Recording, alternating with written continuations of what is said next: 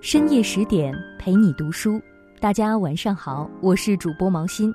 今天我们来分享的文章《爸爸是妈妈最好的搭档》，作者李小艺，女性主义作者、媒体人，著有《美女都是狠角色》《灵魂有香气的女子》《百炼钢成绕指柔》，新书《先谋生再谋爱》。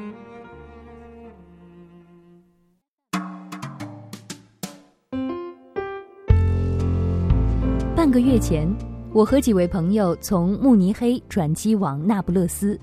登机之后，发现一个金发碧眼的小男孩总是从座位上伸头看我，天然的亲昵。当了妈妈的女人最招架不住孩子的亲热，我也眨眨眼回应他。他觉察到了我的喜欢。飞机平稳飞行后，立刻从自己的座位跑到我身边。他旁边的椅背里迅速起身一个史莱克般高大敦厚的男人，手里抱着个女版洋娃娃追了过来。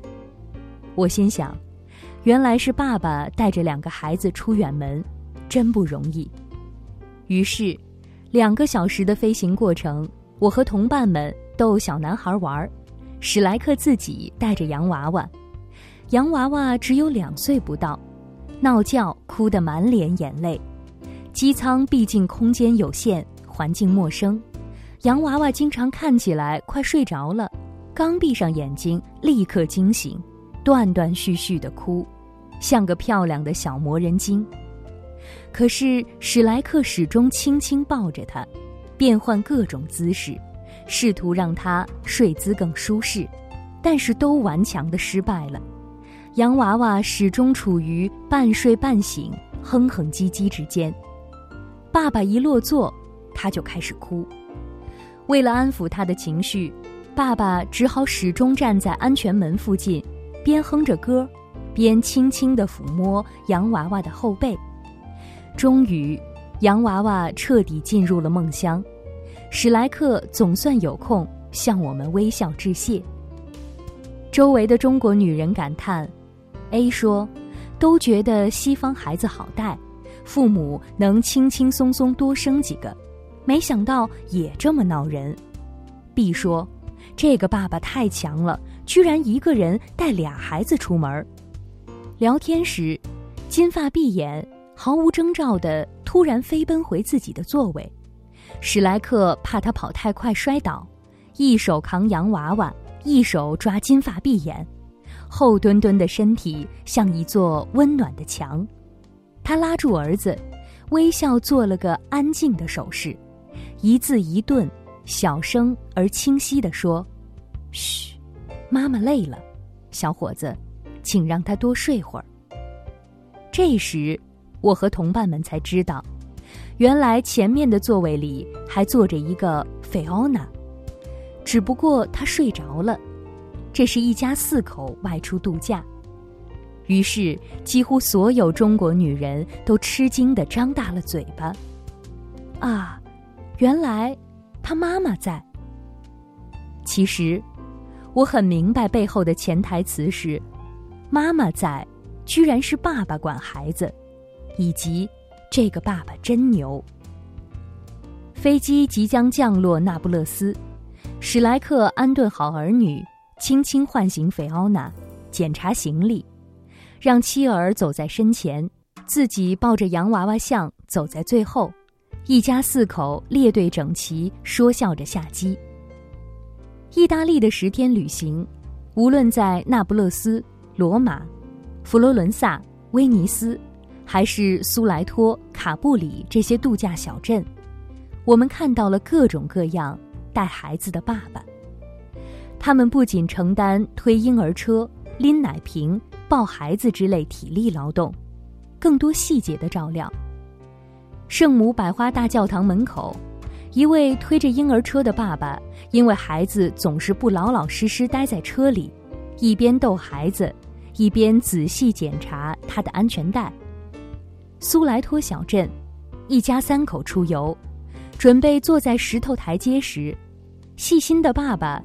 先用手摸了摸石头，然后照顾妻子坐下，再把孩子放在自己膝盖上。餐馆里，爸爸抱着小娃娃的概率，不比妈妈低。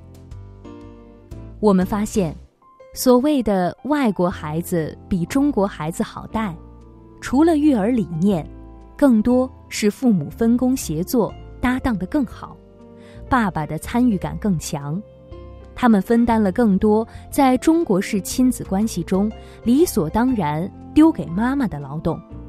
让妈妈们拥有更多时间和空间，料理自我与孩子的休息和成长。旅行结束时，我们从法兰克福转机飞回上海。机舱里，一对中国夫妻带着大约三岁的孩子，坐在我附近。因为飞行距离太长，孩子根本坐不住。妈妈用尽各种办法，讲故事、吃东西、玩玩具。看动画片，在机舱里适当活动。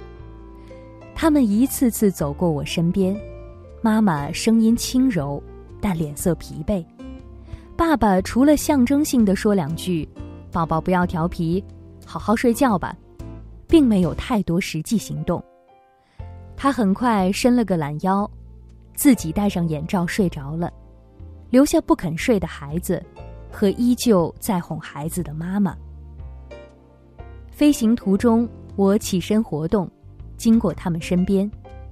爸爸裹紧毛毯，戴着眼罩，膝盖上放着他正在看的一本书。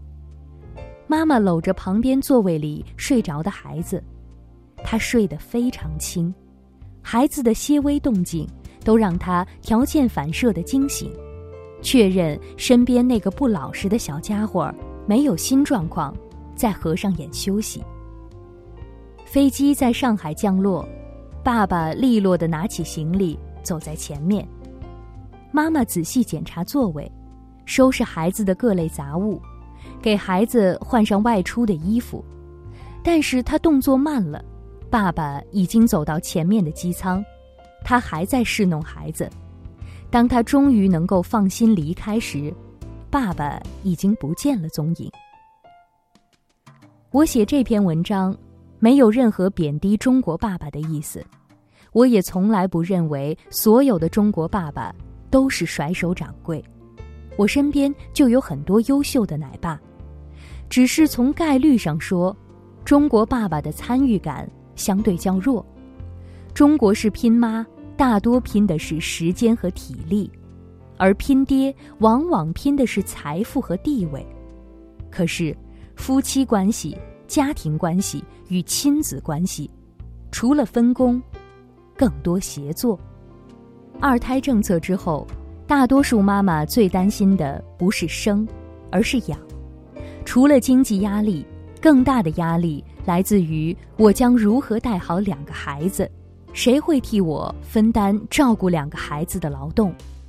很多妈妈开玩笑：“妈妈生，姥姥养，爷爷奶奶来观赏。”这句调侃的话里，甚至连爸爸的影子都没有出现。爸爸真的去哪儿了呢？后天是母亲节，铺天盖地赞美妈妈无私付出的文章看得人眼热。可是，无私奉献到有点心酸和辛苦的妈妈们是怎么炼成的？很大一部分原因得归结到他的搭档，爸爸们的参与感太弱。